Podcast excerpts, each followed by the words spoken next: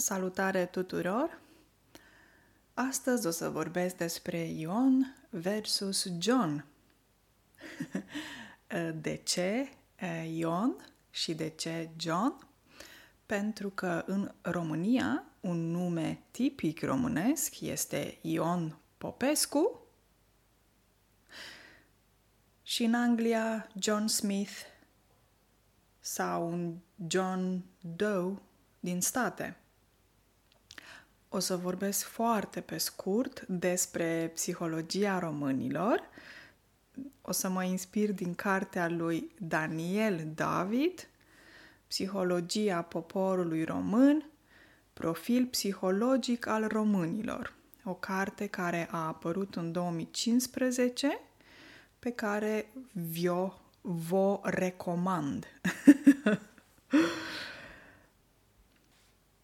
O să vin și cu propriile mele comentarii legate de um, psihologia românilor sau de felul lor de a fi uh, văzut într-un mod neutru, abstract sau um, detașat. Pentru că știți prea bine că locuiesc de mulți ani în Norvegia, am reușit să observ lucruri și să scanez profilul diferitelor naționalități.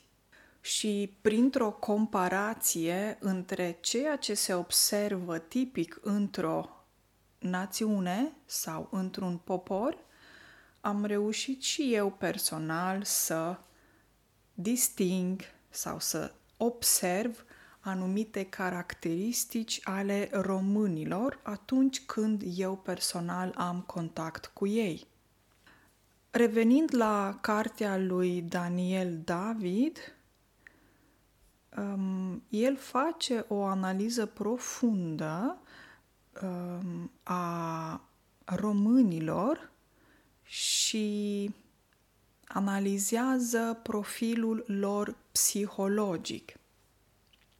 El spune că a studiat um, mai multe cărți de specialitate care s-au publicat până în două mii cincisprezece și, bazat pe aceste studii, a venit și el cu propriile lui concluzii. Acest studiu amplu a durat zece ani, din două mii cinci până în două mii cincisprezece, și au participat mai mult de cincizeci de mii de români din diferite locuri din România, cu vârsta cuprinsă între doi ani și optzeci de ani sau mai mult de optzeci de ani, sau putem să spunem optzeci plus. Și reușește să facă un portret psihologic al românilor și să facă o comparație între România și alte țări, țări europene și Statele Unite, de exemplu. Bineînțeles că acest studiu este destul de academic, ca să spun așa, se bazează mult pe parte teoretică și științifică, dar o să încerc să punctez doar câteva aspecte legate de Ion și de John. O să citesc ce zice chiar autorul, respectiv Daniel David, psiholog cunoscut din Cluj-Napoca de la Universitatea Babeș-Bolyai sau U B B. Citez: Ion ar putea fi cald în relațiile personale, cu spirit gregar, dar și mai puțin autonom, care acceptă greu schimbarea, legat astfel de tradiții și autoritatea care le reprezintă, este mai indisciplinat, dar și mai boem, creativ, suspicios, dar și mai ambițios și mai flexibil din punct de vedere afectiv, dar și cu risc spre instabilitate afectivă. Ok, un citat greu de înțeles, chiar și pentru români, probabil. Practic se vorbește aici de un ion gregar. Gregar înseamnă care are o mentalitate de turmă. Ce este o turmă? Reprezintă un grup de animale. Ok? De exemplu, dacă vezi mai multe vaci, o să spui o turmă de vaci. Ok? Sau o turmă de oi. Oi. Da? Și se pare că Ion Popescu al nostru este așa, un pic mai gregar, mai împreună cu turma.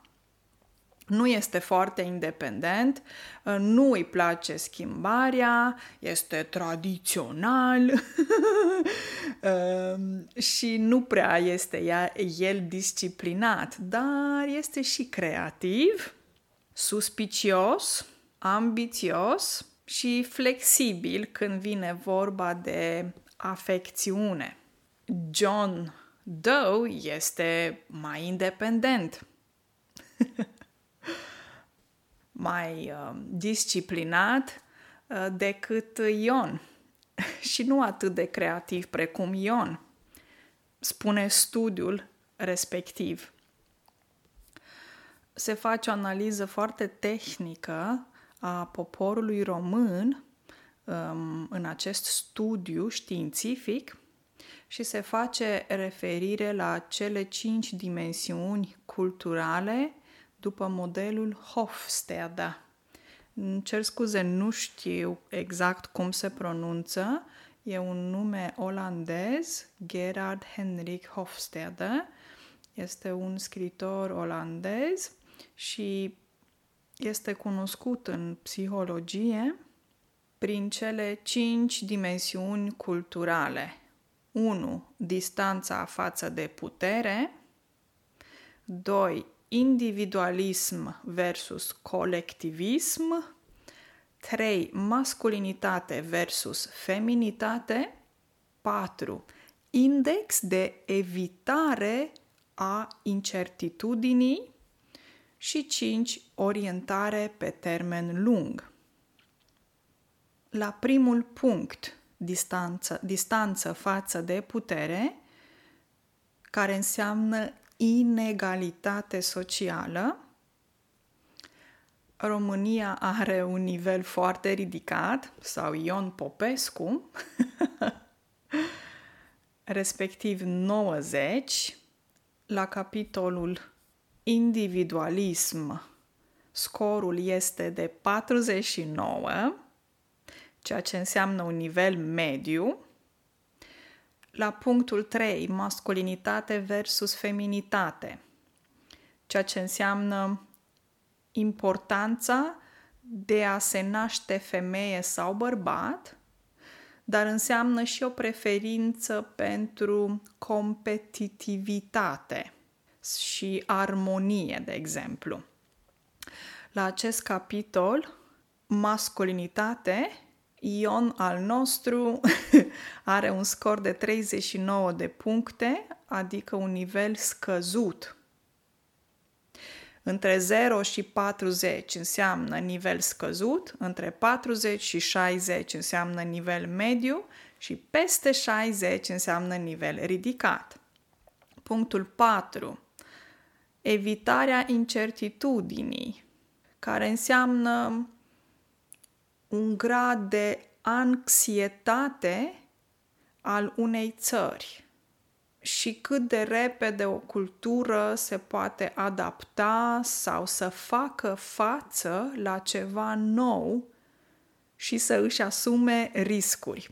A face față la ceva înseamnă a rezista. Și aici Ion are un scor de nouăzeci de puncte, ceea ce înseamnă un nivel foarte ridicat. Deci Ion al nostru este stresat când vine vorba de evitarea incertitudinii. Deci a evita o situație nouă. De exemplu, un partid politic minoritar, un brand nou care intră cu fo- în forță, agresiv. Ion se simte mai confortabil în situații de consens general și manifestă un grad ridicat, înalt, de anxietate în fața noului, când este ceva nou. Săracul Ion. Iar la punctul cinci, orientarea pe termen lung, România are, ca toate țările din România, din Europa, o orientare pe termen scurt. Adică o situație în care Ion își face un plan și așteaptă rezultate pe termen scurt sau termen lung. Studiul Gallup clasează România, deci Ion al nostru, la nivelul patruzeci și doi sau un indicator de patruzeci și doi, iar John Doe are un indicator de douăzeci și nouă. Deci, și Ion și John nu prea sunt ei foarte buni să-și facă planuri pe termen lung, cu rezultate în timp, în viitor. Dar cum v-ați gândit și v-ați și așteptat, probabil, um, acest psiholog Daniel David face o analiză profundă pe mai bine de trei sute de pagini legate de profilul lui Ion în comparație cu John. Și analiza lui se bazează pe o explicație istorică, economică, geografică și face un profil de adâncime și un profil de suprafață. Adâncime înseamnă că merge foarte profund și adânc în analiza mai multor generații, iar profilul de suprafață se bazează pe condițiile de viață, combinat cu profilul de adâncime. Și el spune că profilul psihologic al lui, John, al lui Ion este diferit de profilul de suprafață. Adică, pe de o parte, este mai relaxat și Ion zice: las că merge și așa. Ce înseamnă las că merge și așa? Înseamnă e ok, nu te stresa, e bine. Pe de altă parte, Ion poate deveni foarte muncitor și responsabil în diferite contexte, ceea ce indică faptul că Ion este flexibil. Un lucru pe care și eu personal l-am observat în comparație cu alte țări sau naționalități. John este mai autonom, crede în egalitate și spune că ve- vocea lui este ascultată. Ion e un pic mai sceptic.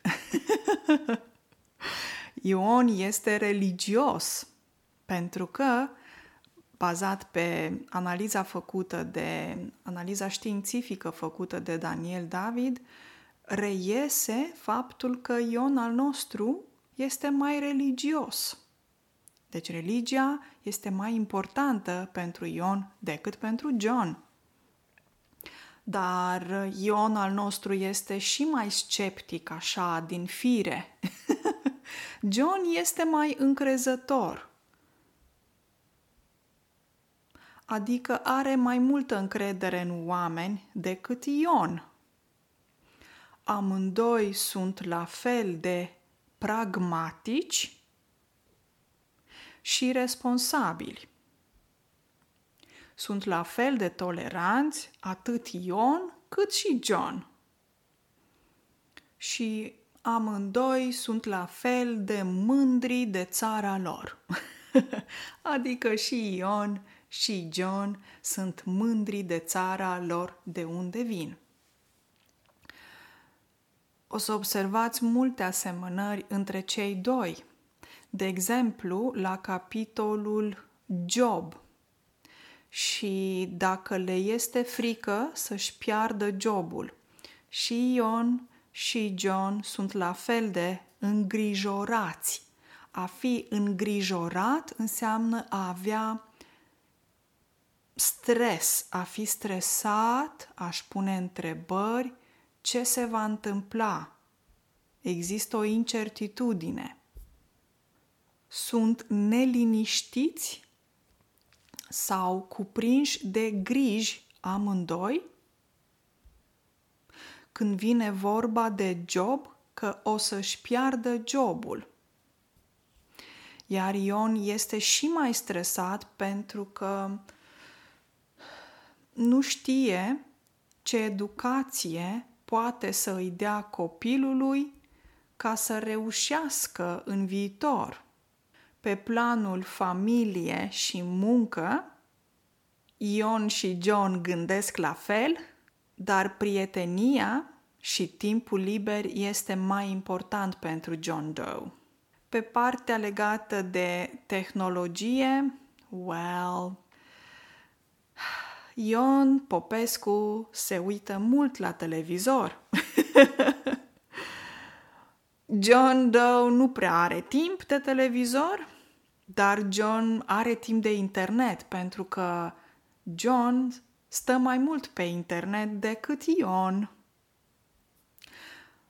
Acum v-am spus lucruri puțin amuzante sau pe un ton uh, cu umor când e vorba de cele două personaje tipice celor două țări, România și state.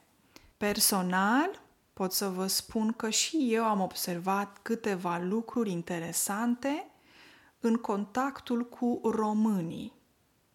Nu românii din România neapărat, ci românii pe care eu i-am întâlnit în Norvegia, cu care am interacționat. Dar se poate, bineînțeles, aplica și la românii din România, pentru că probabil că știți că există de fapt două Românii. România românilor din România și România românilor din străinătate, care nu locuiesc fizic în România, dar sunt români. Am observat eu personal că românii se ghidează după gura lumii. A se ghida înseamnă avea un ghid. Și ce înseamnă gura lumii? Adică ce se spune în jur, ce spune vecinul, ce spune colegul, ce spune soția. Se numește gura lumii. Și Ion al nostru nu se informează din surse de încredere. De exemplu, publicații oficiale, ziare sau reviste științifice, date furnizate de guverne, care practic reprezintă informații sau surse relativ sigure.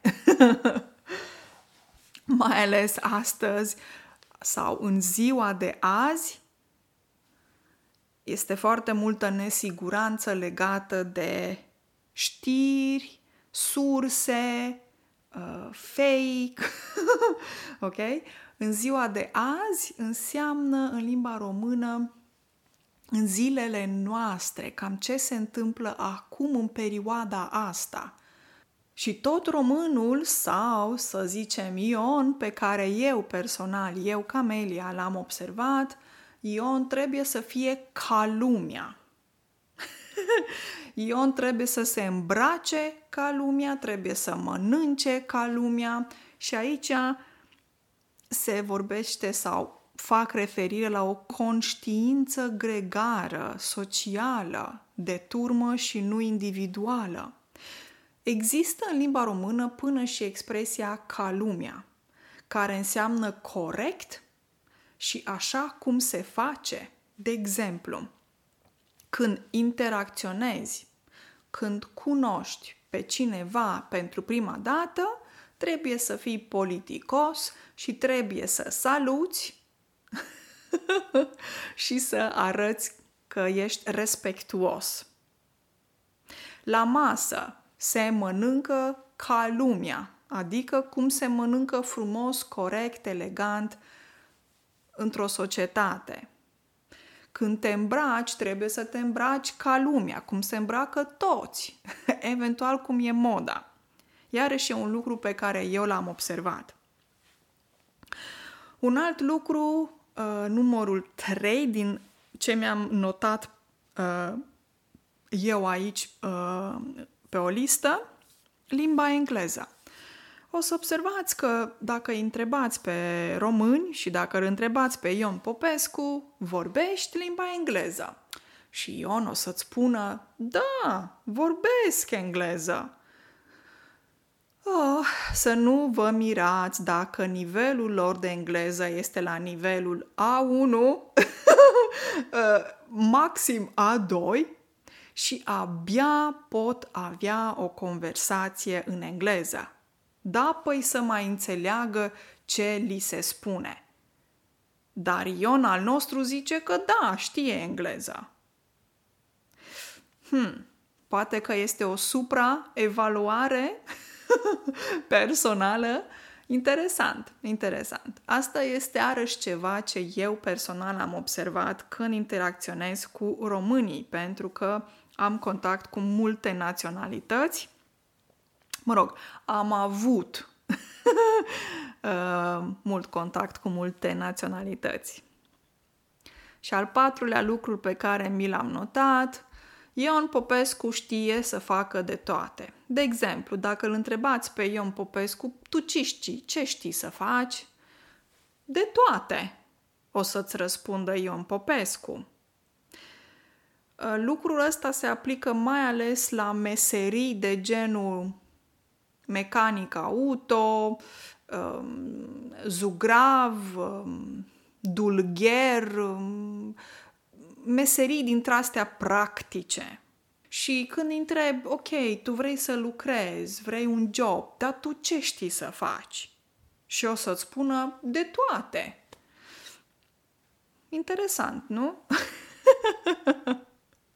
Și atunci îl întreb, dar știi să repari o mașină? Da. Să construiești o casă? Da! Știe de toate Ion Popescu. Bineînțeles, dragii mei, că nu știe de toate, dar e foarte flexibil acest Ion Popescu și foarte ușor adaptabil în diferite situații. Lucru pe care nu l-am observat, de exemplu, la nemți. Nemți vine din Germania. Se poate spune german, dar un om care vine din Germania se numește un neamț. Lucrul ăsta nu l-am observat la nemți și flexibilitatea asta de a se adapta. În schimb, un lucru pe care eu personal l-am observat la nemți, sunt foarte disciplinați și foarte, foarte corecți. Ok? Nu înseamnă că e valabil pentru toată Germania și ce am spus despre România nu e valabil pentru toți românii, ok? Dar există câteva trăsături generale și putem concluziona că un neamț este disciplinat și un român este mai puțin disciplinat, ok? O să mă opresc aici pentru că pot face podcastul foarte lung astăzi, dar sper să fi înțeles. A fost un episod mai greu pentru că a fost tehnic, legat de un raport științific cu date și terminologii poate mai greu de înțeles. Vă recomand cartea lui Daniel David dacă vreți să aflați mai multe, deși poate fi greu de înțeles, poate e pe nivel B doi C unu dacă te pui să citești toată cartea. Când spui în limba română mă pun să citesc, înseamnă că acum vreau să citesc, sunt motivat și vreau să citesc. Verbul ăsta, mă pun, este întăritor, întărește, practic, verbul a citi. Nu înseamnă nimic. Ok. Vă urez un weekend excelent, dragii mei, și ne auzim luni. Numai bine! Pa, pa!